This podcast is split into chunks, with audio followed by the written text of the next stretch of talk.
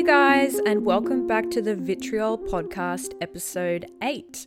For those of you that don't know me, my name is Maddie and I'm a proud science nerd. And for those of you that do know me, welcome back. While the effects of COVID still affect us, and I subsequently cannot do my usual in person boozy science events, I'm bringing you these podcasts instead. So I hope that you're all keeping well and that this podcast might be helping to engage your brain. If you have any subject suggestions or follow up questions, please get in touch with me. You can find me on Instagram at vitriol underscore science, and you can also contact me via my website, which is vitriolscience.com, where you can find my email address. So, today I'm going to be diving into and sharing a little bit of my morbid curiosity side with you guys, and I'm going to be speaking about what happens when we die. Not spiritually or anything like that, just quite literally what happens scientifically. And the overarching subject of this today is going to be about the process of embalming. So, what it is, why it's done, how it's generally done, and just a teeny tiny little bit of history on it. So, embalming is the science and it's kind of an art, really, of preserving human or animal remains by treating them with chemicals to slow down or stop decomposition. So, the intention is usually to make the deceased suitable for public or private viewing as part of a funeral ceremony or keep them preserved for medical purposes. So, any of you out there that might be enrolled in med science or have completed your studies and are a doctor now, etc., you will be very familiar with cadavers, and cadavers are actually as a result of embalming as well. So, the three goals of embalming are sanitization, presentation, and preservation and restoration is an important additional factor in some instances, but not in all of them. Performed successfully, embalming can help preserve the body for a duration of many years. I'm going to touch on the teeny tiny little bit of history stuff that I mentioned. And this was probably the first time that I had heard of or was aware of what embalming was, and it was back in year 11, 12, uh, ancient history, and we were talking about ancient Egypt. And I think when we think about embalming, most of us who are aware of that or who are aware of ancient Egypt and some of their practices immediately think about how they would embalm bodies. They were really the first ancient culture that developed embalming to such a great extent. And specialized priests were in charge of embalming and mummification. So they did this by removing the organs, getting rid of any moisture in the body, and covering the body with natron. So, this was done because the ancient Egyptians believed that mummification enabled the soul to return to the preserved corpse after death. So, the ancient Egyptians are probably the best example of a really extensive form of embalming, but other cultures are known to have used embalming techniques as well. And this includes the Peruvians, Aztecs, Mayans, and southern Nigerian tribes in history.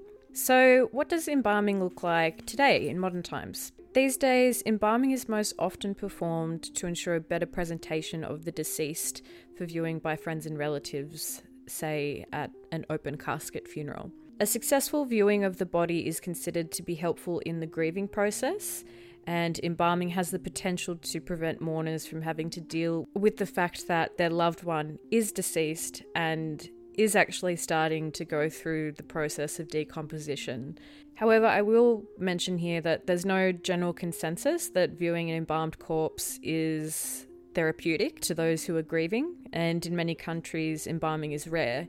And the people who grieve their loved ones without having them embalmed or without viewing them at a funeral or a religious ceremony are able to still grieve normally. So, just to throw that in there. Embalming is, however, a legal requirement in some instances. So, if we were to think about someone who was a casualty at war and then had to be flown back home and returned to their family, this is an instance where embalming will have had to have been performed to some extent. So, I'm going to walk you guys through the generalized process of modern embalming. There is some variation in these steps, but this is generally what will happen.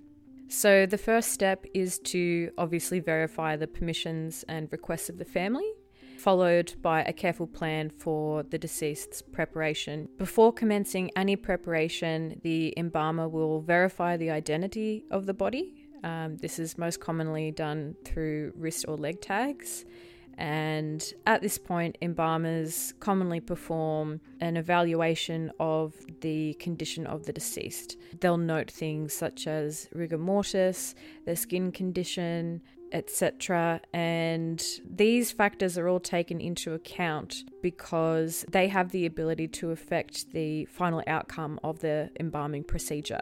First, the body is washed with a special soap and during this process, the embalmer bends and flexes and massages the arms and legs to relieve any rigor mortis that may have set in. The eyes and the mouth are closed. Any variety of methods can be used to do this. Uh, most often, I think, is an adhesive or a kind of glue. And care is taken to make the expression look as relaxed and natural as possible when they do this. After all of that preparation has taken place, the embalmer then progresses with the actual embalming process, which usually involves four parts. But as I said, this is just a generalized version of what usually happens. So, the first step is arterial embalming, which involves the injection of embalming chemicals into the blood vessels, which usually happens via the carotid artery. This ensures that blood and any sort of fluids in the body are displaced by this chemical. In some instances, the embalmer can actually perform what's known as a pre injection. And what this is, is a solution of chemicals that don't contain any preservatives, but they're chemicals that encourage vasodilation, which means that your blood vessels will open up. So they'll become more relaxed and allow fluids more readily to flow through them. And this will help disperse any blood clots and then following on with the embalming chemical injection, which contains all the preservatives that will then be more easily distributed throughout the body during that process.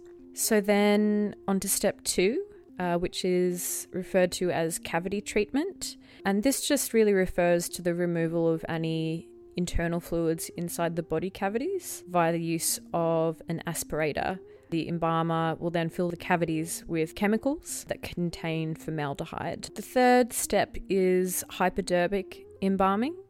And this is a method that refers to the injection of embalming chemicals into the tissue with a hypodermic needle or a syringe. And this is generally used as needed on a case by case basis to treat areas where arterial fluid has not been successfully distributed during the main arterial injection. And then the fourth step is surface embalming, which utilizes embalming chemicals to preserve and restore areas directly on the skin surface and other superficial areas, as well as areas of damage. So, this is the general four step kind of process of embalming, and the duration of embalming can vary greatly. But with this generalized process, the time to complete this is approximately between two and four hours. However, an embalming case that presents, say, excessive complications, could require substantially longer, and the treatment of someone who has undergone an autopsy in cases of extreme trauma, these cases may require actually multiple days to complete the process. So, as I said, embalming is meant to temporarily preserve the body of a deceased person. Regardless of whether embalming is performed, the type of burial or entombment, and the materials used, such as wood or metal coffins and vaults, the body of the deceased will eventually decompose. And modern embalming is done to delay decomposition so that funeral services may take place. So, another reason that embalming is performed, and little shout out to again anyone that's doing med science or dealing with cadavers in their studies. This was something that I had to do firsthand in one of my units. I had to deal with cadavers. The process that is used to prepare cadavers for anatomy education is quite different. The first priority is for long term preservation when we're talking about cadavers. It's got absolutely nothing to do with presentation. And as a result of that, medical embalmers are using wetting fluids or chemicals that contain really high concentrations of formaldehyde. We're talking around 40%, and then that will be mixed with a disinfectant or a chemical referred to as a phenol, uh, which actually back in the day used to be used as an antiseptic, thankfully, not so much anymore. And these embalming fluids are made without dyes or perfumes. Many embalming companies make specialized anatomical embalming fluids specifically for the preparation of cadavers for anatomy education and research. Anatomically embalmed cadavers have a typical uniform grey coloration due both to the high formaldehyde concentration mixed with the blood and the lack of red coloration agents commonly added to standard non medical embalming fluids. So, there is actually a reason for this. Formaldehyde, when it mixes with blood, actually causes the grey discoloration, which is referred to as formaldehyde grey or embalmer's grey. And this is something that I've seen firsthand. Any of you out there that have seen or handled a cadaver will be able to relate to this as well. And I think mentally when I when I took that unit at school, I told my mum and dad about the prac that I had done and they were kind of shocked and not to sort of dive into too much of psychology, but I think it is actually easier to distance yourself from what you're doing in your prac if you're dealing with cadavers due to the fact that they are colorless. They are this gray. So it's very easy to kind of have that separation from the fact that you are handling a deceased body or a deceased's arm or leg. Often they're they're separated into parts. So yeah, there's a little bit about cadavers for you. So, just to sort of recap on this subject, firstly, I hope you guys have enjoyed this. I know that it's a little bit more dark and a little bit more morbid than what I've covered so far, but this is the kind of thing that I really enjoy learning about. It's just a little bit creepy, a little bit sciencey, a little bit educational, I just like that combo very much personally. So, just to sort of sum up on embalming, it is done to slow down or halt decomposition, and that is its primary focus if we look at embalming for a funeral versus embalming for cadavers for education purposes, there are massive differences between the two, and that's because the outcome or the goal for each is different. But the one thing that they do share is preservation. So, I hope that you have enjoyed this podcast episode. I hope that you have learned something. I hope that you are keeping well and get in touch with me if you have any follow up questions or subject ideas. I love to hear from you guys, so please don't hesitate to shoot me a DM or get in touch with me via my website where you can find my email address. And until next week, I will be procrastinating a uni assessment that's due on Sunday and be working on episode 9 for you. Thanks, guys.